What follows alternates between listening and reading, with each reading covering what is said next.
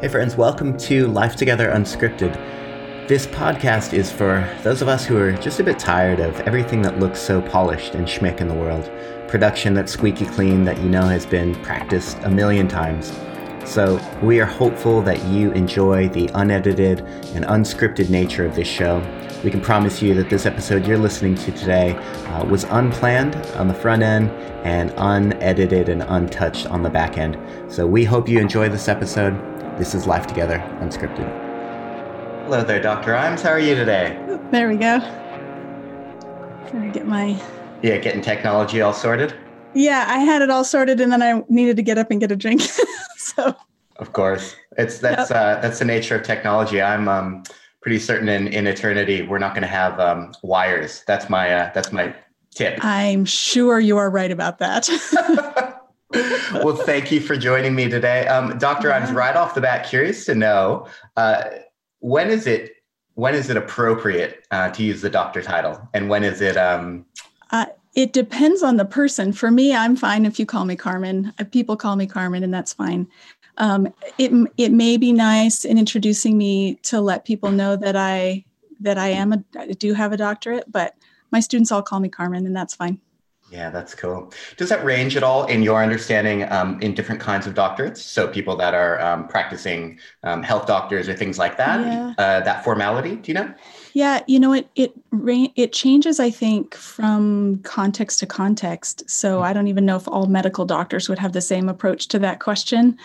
Um, I find a lot of my female colleagues at other institutions feel it's really important to be called by their title because they've noticed that students tend to sh- show less respect to them than to their male colleagues. And so they try to reinforce, like, I'm not your mother, I'm not your friend. I am your professor. So they insist on being called doctor. But I had the, the interesting experience of teaching simultaneously at two different universities.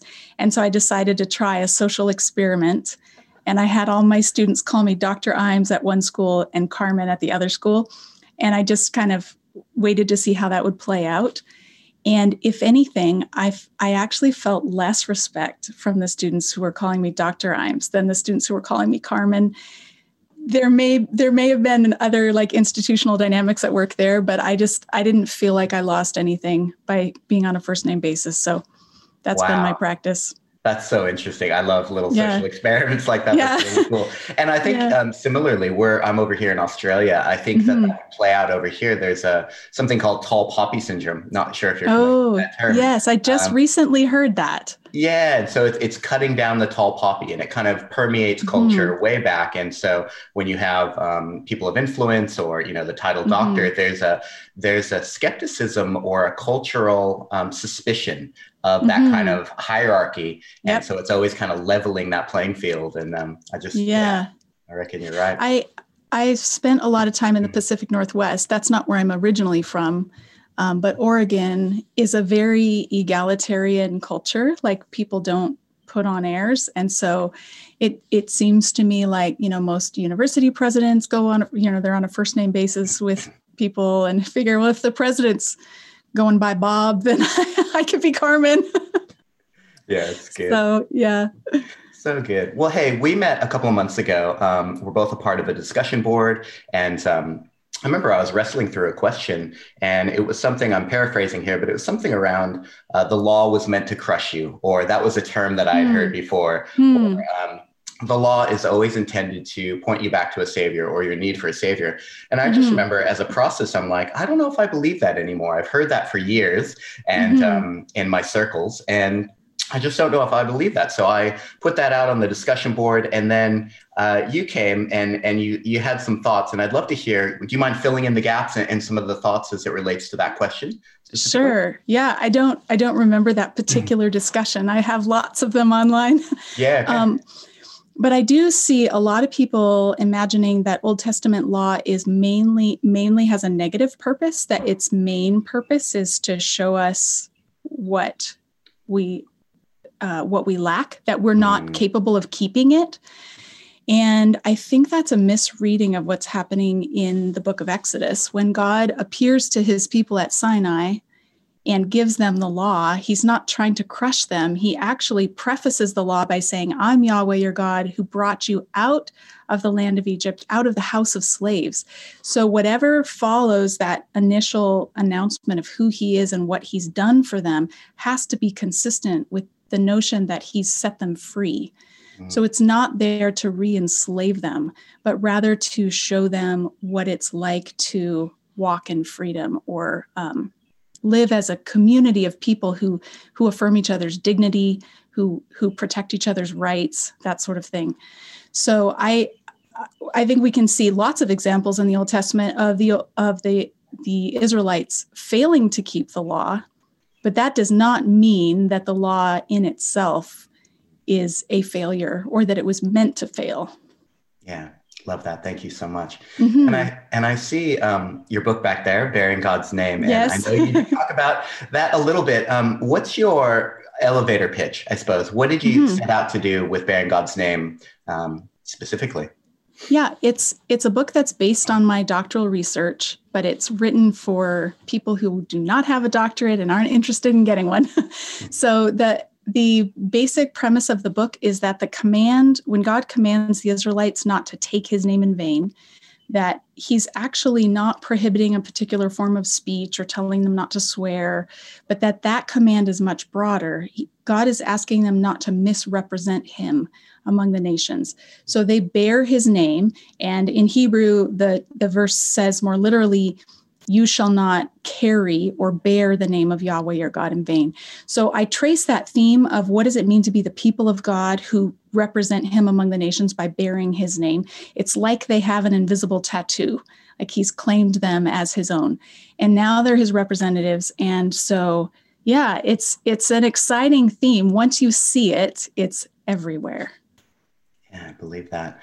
Um, I was going to ask, uh, in terms of bearing God's name, yeah, because we often uh, uh, attribute that to swearing, correct? Like mm-hmm. we often attribute that to, yeah. and it's been watered down in that context.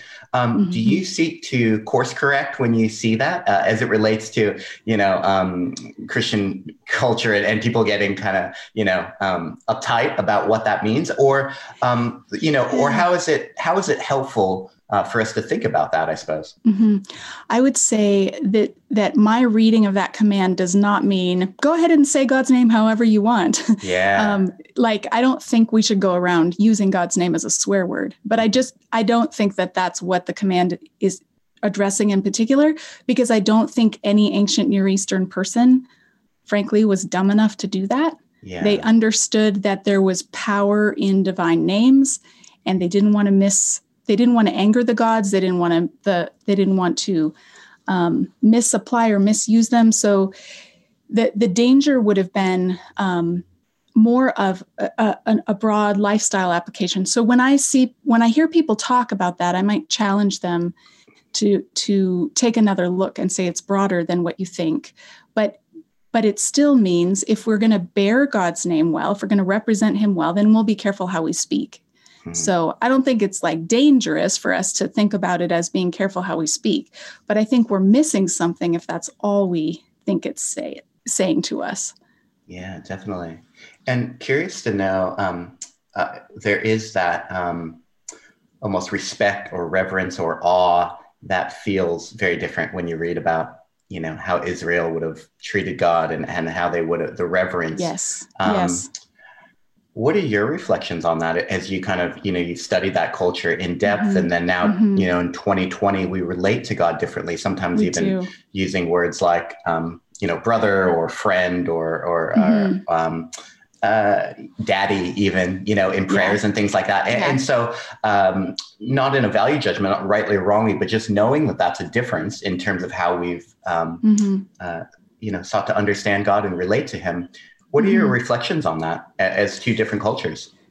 Yeah, I, I, I don't want to eliminate the sense of intimacy that we have with God. I think that it's true. God, God comes to His people and He reveals His name and invites us to use it. So I think we can approach Him by name. We can call Him Yahweh. We can call Him Daddy, even um, maybe. But but I would say that one thing we've lost in our day and age is that s- deep sense of respect. Mm-hmm. And I think we could recover that healthy sense of fear of God, realizing how powerful He is, realizing how holy He is, realizing what it costs us when we work at cross purposes to Him. I think um, you know, our churches, I don't know what churches in Australia look like, but I'll tell you that churches in North America have veered more and more towards the coffee shop feel.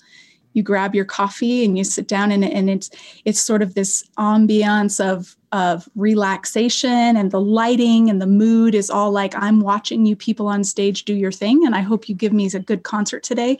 Yeah. And there's there's less of a sense that we're coming into the presence of God and we need to honor him with our behavior with with our hearts. Um, mm. yeah we, we have we've lost that sense that he's actually present with us. And if we really thought he was present we would probably be more afraid which would be a good thing. Yeah. What do you think it's um, that I'd love to I'd love to pick up on the the cultural context in Canada, but I'm going to park that for a minute because I do want to um, touch on a healthy sense of fear of the Lord, right? And, and so we're talking about fear of the Lord all throughout the Old Testament. And, and we might have lost some of that as you're kind of commenting on. What do you think? Um, yeah. What do you think that healthy fear of the Lord could or should look like for us? I think that a healthy fear recognizes who God actually is and what mm-hmm. his what his power involves and mm. and hmm. what he's called us to do and be. So this feels like a feeble illustration, but I remember as a kid, my dad would be away at work and my mom stayed at home with us.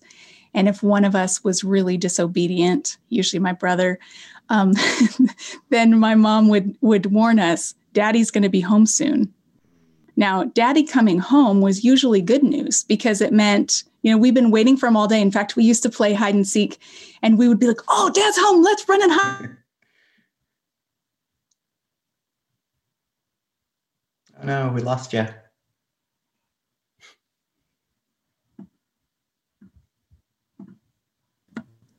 Okay, how about now? I gotcha. Yes, dad's home. Okay, run cool. and hide. Yep. Okay, Yes. So we run and hide. Mm-hmm. And oh, did you lose me again? Nope. It says the internet connection is unstable. That's We're getting okay. faster internet soon. Anyway, there's this sense of intimacy and excitement because mm-hmm. daddy's coming home and we're so glad that he's coming home and we want to see him. But if you've been naughty while daddy was at work, hmm. then daddy coming home has a more ominous feel to it. And it's not because daddy is a bad person, it's hmm. because I've been a bad person. Mm. And so we don't fear him because he's um, in, in, a, in a healthy home. You don't fear daddy because he's um, malicious. You fear him because he has the authority and the um, and the place in the home, depending on how your home is structured, uh, to to discipline you in some way, and it's probably going to hurt. And it's again not because dad's bad, but because I've been bad. So I think a, f- a healthy fear of the Lord might be similar to that in that we recognize that being close to God is good news unless we're living in rebellion. Then God with us is actually more ominous because he's coming to us in judgment rather than coming to us with an embrace yeah, I, I love that analogy. You don't have to word, you don't have to use the adjective feeble. I think that's perfect. because you know what's interesting and great is that is that it's not the nature of God necessarily that's angry, but he is then reactionary to our disobedience. Mm-hmm. And I think you know in that dad illustration, dad can be uh, coming home from work regardless of his mindset, mm-hmm. but he's then reactionary and, and seeking to discipline the child that he loves and has yeah. to switch gears as a result yeah. of your disobedience. I think that's right. I, I think that's wonderful. Yeah. Cool. I yeah, it. I mean, I, the the the reason it might be a feeble illustration is just because dads are human, right? Yes, and so, of course. so there are abusive fathers, and, yeah. and, there are fathers who don't discipline well, or you know, so so it's it's feeble to the extent that your own experience doesn't sort of bear this out. But yeah, you can great. at least use your imagination. Yeah. Um, you might not have an answer for this, but I think about that often what it means to um, have the attributes of God. Um, and so you use that analogy. And, and for me, thinking on um, the perfect father, regardless of my uh, father's, you know, the way he fathered me or anything like that. Mm-hmm. But what do you think? Uh, and again, this is just uh, very idealistic and very idyllic. Um, what do you think it is to, I guess, know the attributes of God? What can we know as mm. it relates to, you know, those mm. metaphors of um, the, the, the, love of the Father, and then we see that in part, but not in full, mm-hmm. or mm-hmm. we experience or understand this as a humanity, and because we're made in the image of God, we uh, understand that or, or know that or have that kind of shared um, perspective. And what is mm-hmm. beyond our comprehension, beyond our knowledge, beyond our, do you have any? As I'm riffing. Yeah. Do you have any thoughts on that, or do you ever think on that yourself? Yeah. Um, well, one one place that I've been thinking about that lately is in the early part of Exodus. I'm writing a commentary on Exodus, and I was working through chapter three, which is where Yahweh reveals His name to Moses. But He doesn't. When Moses asks His name, God does not answer immediately with His name. He he kind of gets a running start three times before he actually says it. So in Exodus 3, um, verse 13 moses says what's you know what's his if they ask me what is his name what shall i tell them so in verse 14 god says to moses i am who i am but this isn't quite his name yet or you could translate that i will be whoever i will be which is almost a non-answer it's almost like saying i don't have to I don't have to answer to you. I I am the self-existent one. Um, and then in verse 15, he says, Yahweh, the God of your fathers, the God of Abraham, the God of Isaac, and the God of Jacob has sent me to you. This is where he actually says Yahweh. Um, so, so I am who I am in verse 14. Then again in verse 14, I am has sent me to you. So there's this three the, the fact that it's repeated three times, one of my colleagues, Austin Surls, wrote his dissertation on this passage. And he says, you know, people are all bent out of shape trying to figure out the origin of the name Yahweh and what it means, like what it's what's it's what is its essential meaning. And he says, there is no essential meaning other than the deference to you can't quite fully know me yet. And it's only in the unfolding of the rest of the book of Exodus that you come to find out who Yahweh is based on how he acts on your behalf.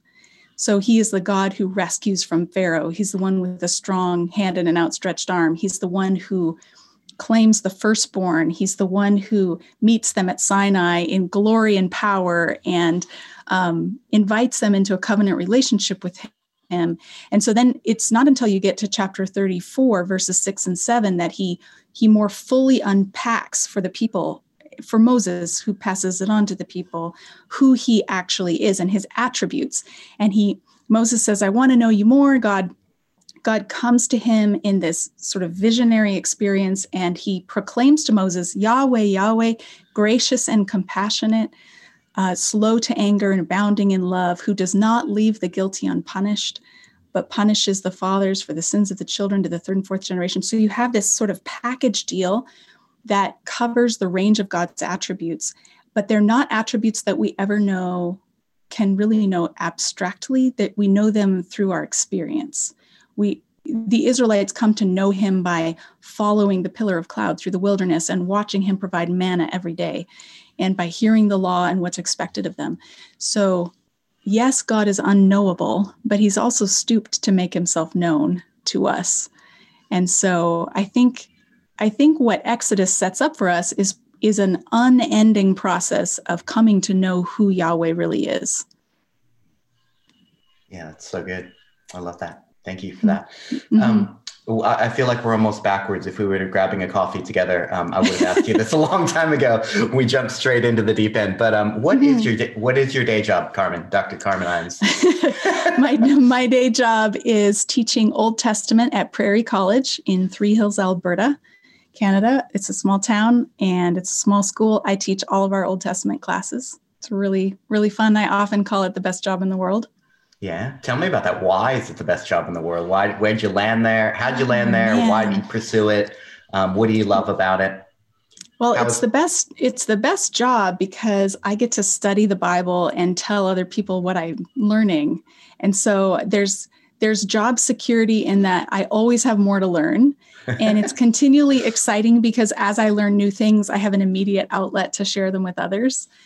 And I one thing I love about college teaching is that I'm walking alongside students right when they're at crossroads in their lives and they're trying to discern where's God called me, how's he mm. wired me, should I marry this person, should I become a missionary, how do I know what career is right for me? It's a it's a very um, significant turning point for most people, and I get to sort of be a, a, a mentor to them in that season. So that's really fun.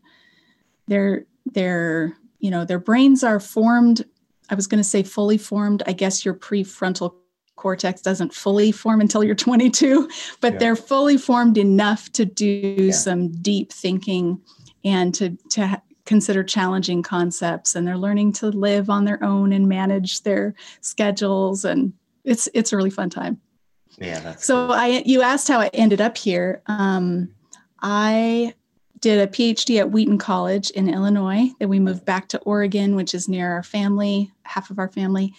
And I was teaching there as an adjunct and looking for full time work. And this job popped up, and I thought, Alberta, that seems really random.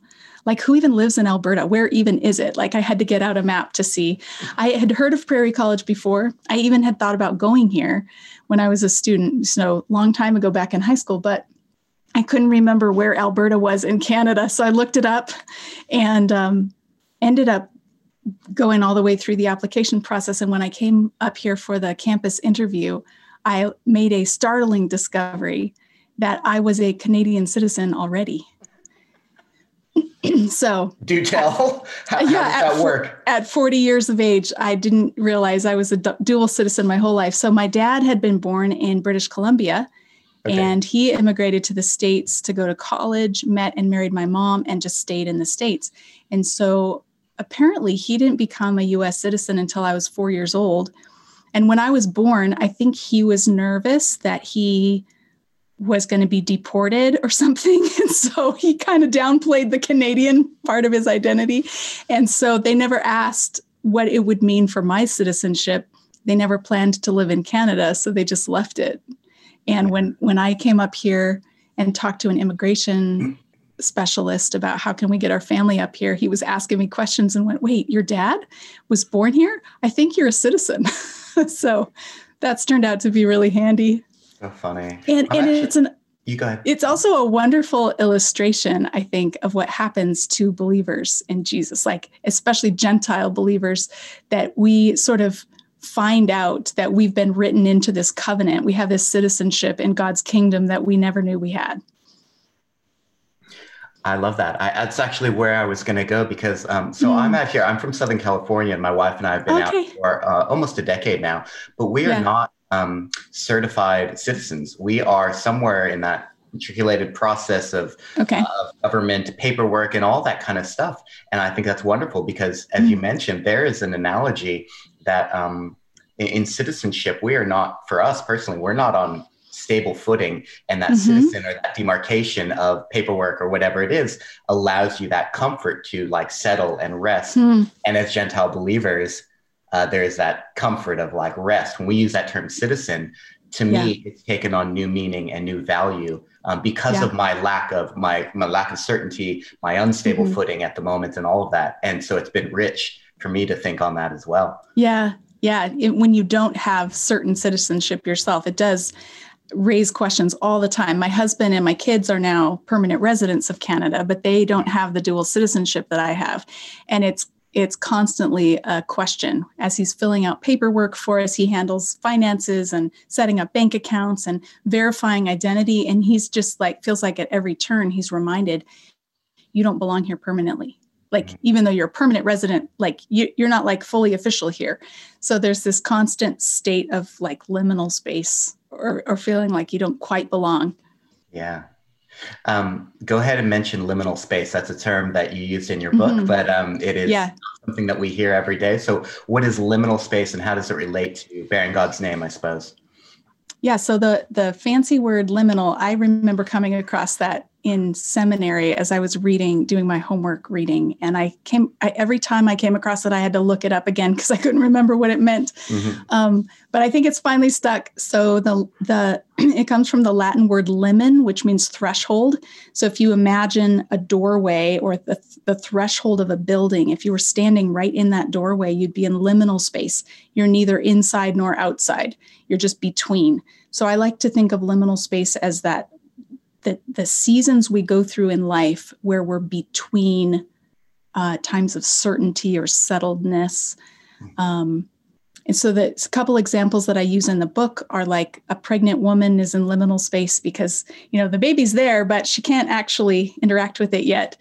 And so she's a mom, but not quite fully like she hasn't fully experienced motherhood right. um, because the child hasn't been born yet. Um, and I feel like what's been really fun about the book is I wrote about liminality long before 2020, mm-hmm. but now all of us are in this kind of liminal space with the pandemic. It's upended the things that we rely on being able to go to work, being able to go to school, um, being able to shop normally. Like just even wearing a mask gives us this sense that things are not quite normal, not, not quite right. And in many places, people are realizing they aren't going to be able to see family for Christmas. And so we're just in this state of dislocation where our routines are disrupted. You can't exercise the way you used to in lots of places and can't go out to eat in lots of places. So it's kind of thrust the whole world simultaneously into liminal space. And I would contend that God does his deepest work in us when we're in liminal spaces because we can't fall back on or rely on the things we normally do. And so we are forced to rethink where does my strength come from? Where does my hope come from? How do I get through this day? Um, who, who do I trust? and god takes israel when he when he brings them out of egypt he brings them into liminal space they're in the wilderness for a good long time and that's the ideal place for him to work on their character and to reshape them as his people so this is an opportune time for all of us to be growing spiritually but it is not fun and we all want to be over over this as fast as possible don't we Yeah, absolutely. And and what would you say to you know because God does he, he brings Israel out to the wilderness for forty years to to test mm-hmm. them, right? And mm-hmm. but that's probably a word that we don't like, and we even maybe balk at in our modern culture. Like, is God mm-hmm. testing us? And you'll have people that are very much vying for that, and and people that are like, you're crazy, God doesn't test. And mm-hmm. so, what would you say to that in a modern context? Do you have any thoughts around that? Yeah, I, I, think what's really sobering about Israel's experience is that God brings them there. Not in initially, it's not for forty years. He's He's bringing them there en route to the Promised Land. It probably could have been an eighteen month, two year experience, right? By the time mm. they got to Sinai, received the law, built the tabernacle, and went up to Kadesh and sent in the scouts and, and got into the land. Like this is we're not talking a really long term. Now, two or three years is is still a long time to be camping, but but it wasn't it wasn't 40 years until they failed the test. Like God was teaching them to trust him. And when they demonstrated that they would not trust him, um, he he decided that that entire generation wasn't fit to enter the promised land and they needed to die in the wilderness so it delayed everything by a whole generation. And so i think that's the big question is how is the church responding to covid? How are we going to respond to it? And will we learn? I i, I don't want to style this whole thing as a giant test from god. I don't i don't think of covid that way. I don't think of God like causing it, although you're Presbyterian, so maybe you do. lots of Presbyterians would would think uh, would have a, a stronger view of God's sovereignty probably than I do. So whether but whether God caused it or not, He uses it. Like here's where we are. So now He's He's walking alongside us and He's asking, "Are you going to trust me, or are you going to freak out?"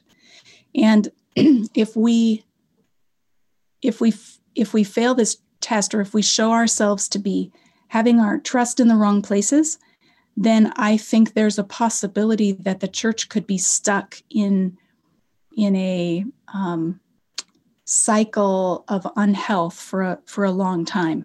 Like th- this is this is like such a prime moment to remake the church. for us to be, I mean, when else in all of church history has the entire church been shut down at once? has the entire church globally been told, don't meet the way you normally meet? Yeah. Fewer people, stay apart from each other, don't gather. Like this, so to, to some people, this feels like persecution and it should be fought. Mm-hmm. And to other people, it's like, no, we're, we're loving our neighbor by not gathering because we're trying not to spread the virus. So, all across the spectrum, there's different ways of approaching that. But when else have we had the chance to like pull apart the whole Lego project and start rebuilding? Like when we start meeting again, what do we want it to look like? What are we realizing about the value of meeting together that we totally took for granted before? So it may like it may feel totally crazy for the government to say you can't meet right now. It may feel like persecution. But honestly, a year ago, did you feel like meeting together was so important to you that you would give anything to be able to do it? Or were you kind of casual about church attendance? You know, like how many Christians actually just kind of like decided on a year uh, week by week basis whether they felt like getting up and going to church and now we're being told we can't go and it's like wait you can't tell me that so i just feel like this is a really unique opportunity for us to rethink what are we doing when we gather? And what should we be doing? And what does the church do that nobody else does? What makes the church an essential service? And and is there something we've been missing that that we could now incorporate? Um, are we discovering new ways of being the church since we're not allowed to be in a building together? are there other ways we're learning to love each other so this is liminal space it's the sort of tear down rebuild and i think i am waiting for some i mean as, as hard as this is and as much as i don't like it i expect some really creative and amazing things to come out of this season because everybody has to rethink how do we how do we do church how can we be the church and that's so good um, I have so much to touch on on that, but I and I want to push a little bit further into the mm-hmm. time and the and the the church in which you're experiencing that in Canada, because for us, um, we've been in like a six month lockdown in Australia. Yeah.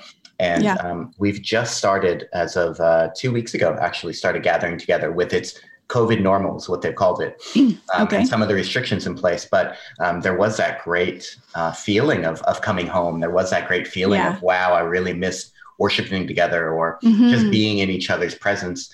Um, and now we're we're thinking through um, because what, the one thing you didn't mention, I think, was digital church. We now mm-hmm. have the mm-hmm. opportunity to reach the yes. world in this kind do. of setting, in this medium, and all of that. And so we, we are trying to figure out as I think most other churches are trying to figure out mm-hmm. what is the ecclesia? Is it okay to be mm-hmm. gathering digitally and, and mm-hmm. thinking through, you know, the, the process of that? Yep. And I guess I was curious to know in the midst of that, and, and you kind of um, you, are giving me a lot. Do you have any thoughts of reformation or um, what you think those things that we might have been missing are before? Do you have any inclinations mm. or or even prayers that you know? Mm. I hope um, the the church through this generation receives this or or pushes into mm-hmm. this, mm-hmm. and that mm-hmm. might not be where God's leading us, but just you know your desires personally. Yeah, I think what I see us recovering is the value of embodied worship and embodied community. So so yes, there's been an amazing like most churches have upped their game in their digital output over the past year, whether they wanted to or not. Um, yeah. Pastors are learning how to live stream from from their living room, and yeah. uh, this is so that this is good. As you said, this reaches more people, but it it might not fully suffice. Like it by itself, the digital service is not a full, fully embodied or full orbed church experience. I wrote a piece for Christianity Today's blog a few months back about why it makes a difference for us to be together, because I think the church is going to need to make the case for regathering. Some people are going to be really excited to come back other people, I think, will be like, you know, it's been kind of nice not to have to get up and do my hair on Sunday mornings and to just be in my pajamas on the couch. And so we, I think, have a fresh opportunity to make the case for why gathering does something. And I would say that just the physical in, being in the room and making eye contact with other people, even from a distance, even with a mask on, even if eye contact is all you get and you can't even really have a conversation, it communicates that you are not alone. You, other person who's in this other chair six feet away from me, you are not alone. We're in this together. And you might have felt isolated all week long, but we are a community. And it's worth showing up because look, I showed up and you showed up and we're here together. There's something I, that I can't even quite put words to that matters. When you're missing on Sunday morning, the body of Christ is not complete. Or whenever your church community meets. I guess not everyone would meet on a Sunday morning, but when when we miss when we're missing from gathered worship, there is something missing. Even if you feel personally like I don't really make a difference. When I come, it doesn't really do I don't do anything. But I really believe that our physical presence does something. It encourage it it spreads out the encouragement to keep following Jesus. It it vindicates the faith of other believers and the trouble they took to come and the trouble it takes to follow Jesus. It it says to all that this matters, we're in this together. So that's just one piece it's almost intangible. Um, I would hope that coming back together we would be able to recover some of the reverence we talked about earlier. Um, I think just full throated singing is something mm-hmm. that I really missed um, during our months of watching church on YouTube. Um, you know, I could sing, but the rest of my family didn't sing quite as loud. So then you just don't, yeah. it's not quite the same. There's an awkwardness in, the in your living room. Yeah, that's right. Yeah. How, how, much and will it, people, yeah, go ahead. yeah. And it's, it's not just, it's not like, I, I think what I really realized is this isn't a concert where I'm watching someone else worship when we all sing together and we put our voices behind that we are in we're singing the same thing. There's a there's a sort of unity that happens because we're singing because we're all singing the same thing. We're all thinking about the same thing at the same time. And it forms us as the body of christ to sing together. Um, you know d- different churches handle communion differently but communion is another thing that's not quite the same when we're at home, right? We're not all sharing from the same loaf or drinking from the same cup. So, yeah, I, I think there's a lot that we missed in the time apart. We in, here in Alberta, we were locked down for a while, but it hasn't been as stringent as Australia um, until this past week. And now we have a new, like, as of yesterday, we have a new uh, stricter lockdown, and now it's mandatory work from home starting next week. High school students are all learning at home for the month of December. S- restaurants closed, stores at minimum, you know, like 15% capacity. So, all those things. Um, yeah, and it's hard because it's Christmas time, and basically they just said it's illegal to get together with your family for Christmas. So, yeah, it's wild. Yeah.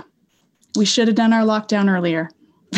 Yeah. so we could be together for Christmas. Yeah, yeah. And you guys are hitting that second wave. I, I think what's really interesting, mm-hmm. I was talking to my mom the other day, and she's in California still. Mm-hmm. Um, the now from now from Australia and you from Canada, we can speak about our um, our rebellious uh, uncle in America or whatever yes. I call him. Uncle Sam. yeah, that's right. But um, but you know that um, what I was wanting to say was she was talking about how they're really having a hard time embracing any unity in mm. um, the whole process. And you know, you've even got uh, a policeman on um, on the news saying, "I won't arrest anyone who's not wearing a mask." And that mm-hmm. that aspect of authority and what's good for my fellow man yeah. and all of that. How do you think? Um, and and I don't know to be honest with you. So how is Canada kind of handling these restrictions? You know, Australia, we I think as people in general, we see the inconsistencies. So we see the, mm-hmm. well, that's not fair, or that we were able to really quickly point that out. Yeah. Um, but I think as a culture, Australia's kind of just grin and bear it and taking it on the chin with some mm-hmm. grumbling, mm-hmm. but with, yeah. you know, we're, we're going to do this. we're going to do this. Yeah. Compliance. We're going to do this yep. together for our fellow man. We want this eradicated. Yep. As much yep. as this sucks, we want it eradicated. Whereas America's like, is it real? You know, like there's this whole, mm-hmm. you know, debacle. And so very po- polarized. Yeah, absolutely. And so how, how, you know, how has Canada as a culture um, handled this and, and, and the think, church specifically, I suppose? Yeah, I, I, I don't feel like I'm in a great position to speak uh, broadly about Canada. I don't follow politics closely enough or follow news closely enough. I can say that in Alberta, what I sense Alberta's kind of like the Wild West of Canada. It's similar to Colorado, maybe culture wise, um, which is where I'm from originally. And I would say that in the cities, people understand how severe the pandemic is and the need to be really careful. I'm in a very small town. We have just over 3,000 people in our whole town and only 10,000 in our county. And we only have 14 cases in our county. So people have a harder time taking the restrictions seriously. It feels like way overkill yeah. um, because, like, we're not sick. So can you just let us on go on with our lives? That's what I kind of hear from people. Mm-hmm. So I, I, don't know. I, I have felt like our leadership has been really good and balanced, our provincial leadership as far as how to respond to the pandemic and not not um, completely destroy the economy by closing down like radically but not just being wide open and letting the virus you know go crazy. So i feel like they've been judicious and um but i but then i hop on twitter and i see that our health officials have a lot of haters because they didn't close down sooner than what they did. So it really depends i think if you're urban or rural. And i've you know one of my friends is a is a priest at a teeny tiny little Anglican church here in town, and he's getting directives from his higher up. So even if the province says you can still meet, his superiors are saying you can't. And they're in the city centers kind of making a blanket statement or blanket prohibition for everybody. And it feels out of touch with his congregation of, you know, maybe yeah. 18 people who gather. Like, you know, there's no reason to shut this down. So it's just hard. It doesn't feel like there's a one size fits all response for that that works well everywhere. Yeah, no doubt. Well, I'd love to, um, you know, before I let you off the hook, I'd love to slightly pivot because I, I do want mm-hmm. to know mm-hmm. um, there is this kind of um, interest that I have in some of your specific challenges as uh, as a woman in your sector. You mentioned mm-hmm. uh, the doctorate mm-hmm. thing early on, very early on. Uh, yeah. Your colleague said, I, am going to use this doctorate title so that I, you know, kind of um, yes. Almost yeah begs respect right and so right, um, right. i'd be curious to know um, what have you experienced in your um, through university through the church um, mm-hmm. just as as a woman what are some of the things that i might not know or, or might not experience mm-hmm. or encounter yeah um, i mean there are lots of stories i could tell i feel like growing up in the church um, I grew up in the Christian Reformed Church, so similar to Presbyterian. And we had, our church was very conservative. In those days, the CRC did not ordain women and did not allow women to preach. And so I grew up assuming that that was that was right and true and good and it was the right way to read scripture and so i never saw um, women up front preaching or teaching it, with one exception we had one young woman from our congregation who went off to university and then seminary and became an Episcopal priest. And for some reason, they let her come back and do a sermon on a Sunday night. And I remember feeling like, wait, I thought that wasn't allowed, but I guess they got away with it because it was Sunday night. That felt jarring to me. Uh, as much as I liked her, I thought I thought we didn't do that here. Yeah. Um, so I didn't grow up thinking that it was a possibility for me to be in that kind of ministry. I felt called to missions at a young age, but I but I didn't think of myself, I didn't think of pastoral ministry as a possibility. I remember one time in a children's sermon, our pastor saying, he, it was a children's sermon that involved like, what do you want to be when you grow up? And he just made this offhand comment. Of course, none of you want to want my job or want to be like me when you grow up. And I remember just being shocked that he would say such a thing hmm. because didn't everybody want his job when they you were telling me about the um, the pastor who said no one wants this job yes yes and i was just flabbergasted because even as a seven year old little girl i thought who what better job in the world could there be than to be a pastor and to shepherd this whole church and to speak the word of God from up front? I just, I thought that was the most amazing job in the world.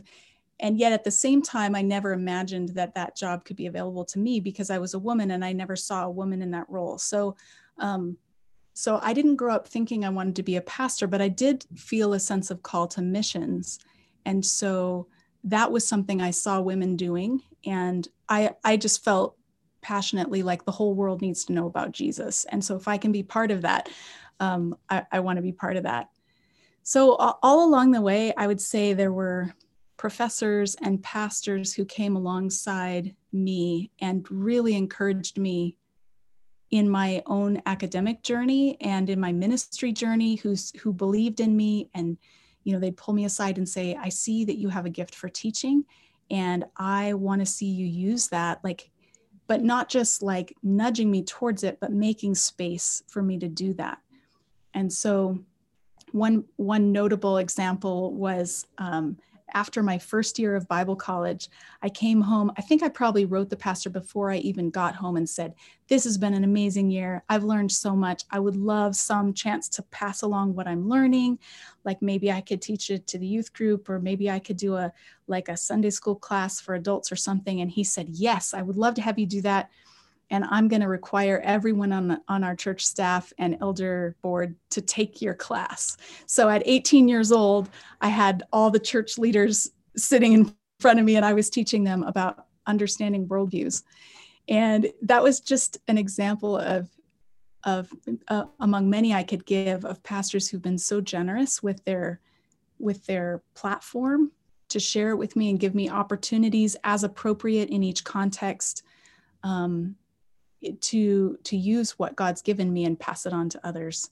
I'm sure that there were many mistakes along the way and many lackluster moments, but um, but so many times others have encouraged me on the journey. So I'm just really grateful that that people saw in me what I couldn't even see in myself and kept nurturing this this path for me. Yeah, praise God for the body and that and that mm-hmm. encouragement because we all need it at different times. Yes, I, we do. On, on that word of encouragement, I, I'm interested to um, press a little bit further into that because one of the things that my wife and I talk about, we both work in ministry, and um, it, rightly or wrongly, our church has adopted um, uh, complementarianism as one of the kind of core values or themes mm-hmm. that they'd like to grab onto. And one of the things that we see is um, what can be hard or feel um, limiting is uh, the scope and the ceiling to which women can then mm-hmm. further their gifting in ministry. You know, you've got mm-hmm. that very black and white. I'm not preaching from the pulpit, as you mentioned, or yeah. uh, I, I'm not exercising the gifts in these ways. So, in that context, I'd be curious to know we're talking about encouragement how do you encourage women who are potentially you know as you um, teach them uh, through your studies mm-hmm. and things mm-hmm. like that mm-hmm. how do you then encourage women to continue uh, to pursue their giftings and potentially pursue ministry yeah, I would say every denomination is a little bit different. We could probably, if we mapped them all out, even just all the complementarian denominations, there'd probably be 25 different places where people draw the line between mm-hmm. what women can do and what they can't do. And so I think when I'm counseling students, each student situation is different. Their church of origin, their family of origin. Um, but if if a woman comes to me and she's sensing a call to ministry or a desire to do ministry in some form, um, I love to think with her about what could that look like in your context. I'm not interested in women going around with hammers trying to break glass ceilings. I am interested in helping women discover what are the ways that they can use the gifts God's given them in appropriate ways in their context. How can they honor their parents in this in this journey? How can they honor their pastor? In some cases it involves finding a different church context if the if the place that they are is just not open to women having any kind of um, ministry, but usually there are places for women to serve. Um, by teaching children leading worship um, or participating in worship or by teaching women or by teaching midweek Bible studies.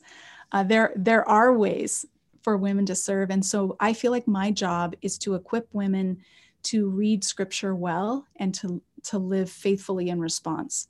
And I think if I could give women one message, it would be you matter to the body of Christ. The body of Christ is not the same without you, and your gifts and talents need to be part of the ministry of the church in some way. And so to keep pushing to find where that is and how that could work.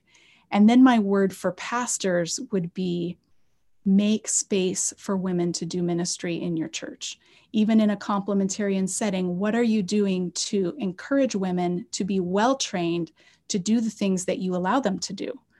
So I, I've known of women who felt a real strong desire to attend seminary, to take classes and go deeper into scripture, and who have minds who are just so well um, well equipped to understand theology and just love it and yet they feel like what would be the point of investing all that money and going into debt to go to seminary if there's no place for me to use that gift in my church? Like there's no paid position. So why would i go into debt for a volunteer position? And so i think there's there's a variety of problems there. And one of them is that we don't see women in seminary because pastors and leaders aren't seeing the value of training women in seminary. And if we saw the value and encouraged women to pursue it, then they would know that they could come back and use those gifts in our context. And I, I think the other problem is that um, there is a sense that women's ministry is light or fluffy or not substantive, or that it doesn't need to be substantive. And let me tell you, um, women are hungry to learn and grow. They're hungry for substance. And if they don't find it in your church, they will find it somewhere.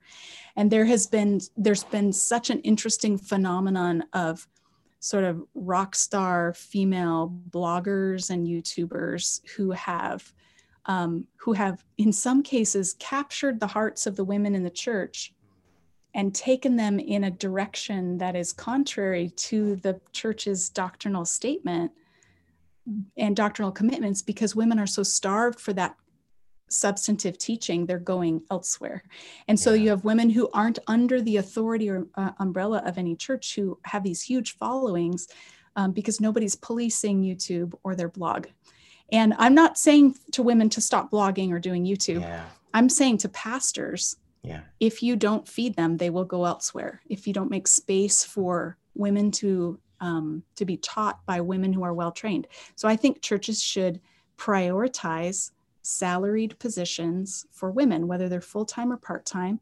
And we should we should be telling women it matters that you think well about Scripture.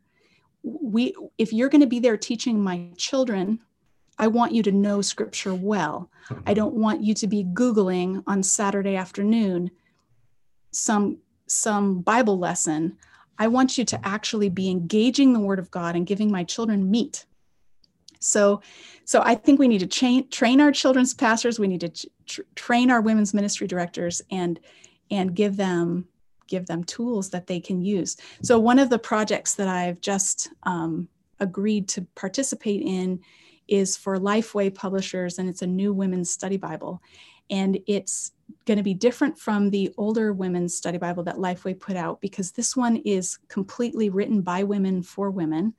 And so all the study notes are written by women who have PhDs or are working on PhDs in biblical studies and are bringing the bringing their best game to this really important task of interpreting scripture with with women and for women highlighting passages that women struggle with and that might mm-hmm. not get preached about on a Sunday morning.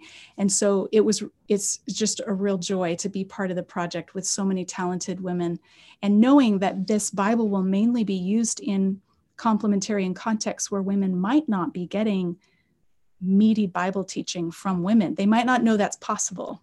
And so I'm really excited about contributing to that. Incredible. Are you able to plug um, the release, you know, potential release date or anything that information for people to kind of follow up? Would that be on your um, then website or blog in the future, or how will in we the future? Yeah, in the future, um, I will definitely be splashing that one all over social media. Mm-hmm. Um, I think my my note, I'm writing the Exodus notes. They're due next December. I think it'll take another year before it comes out. So we're looking at 20, probably 2023 before that hits the market. Um, but people can check out my blog, carmenjoyimes.blogspot.com. Um, I also have a YouTube channel and I release uh, videos every Tuesday called Torah Tuesday as I'm working my way through the book of Exodus, writing a commentary. Um, I've I've been producing these little videos to just pass along nuggets from what I've learned. You don't have to know Hebrew to benefit from from my the stuff that I'm sharing. Um, and I, I'm also on Facebook and Twitter, so people can follow me there. Amazing. Thank you so much for your time today, Carmen. Um, Thank you. I, I want to personally thank you for all of those books in the background. I, I see you post and I see you constantly studying and I see you mm. constantly mm. in different books. And so I thank God for the body of Christ, for mm. women like you and people like you who are devouring uh, this mm. knowledge and who are uh, disseminating and passing it along to lay people like myself. Yeah, so thank you, you so bet. much for your pursuit in that. Yeah, thanks for your interest in my work and for this conversation. It was really fun. All right. Take care, Connie. You too. Hey, friends, thanks so much for listening today. If you found this episode helpful, please do share it with a friend. We want others to uh, embrace this unscripted life, this uh, life apart from promotion or perfection, but honesty and purity and love. So until we catch up again, let's consider how we may spur each other on toward love and good deeds, not giving up meeting together, but encouraging each other as we see the day approaching. Love you guys. Peace.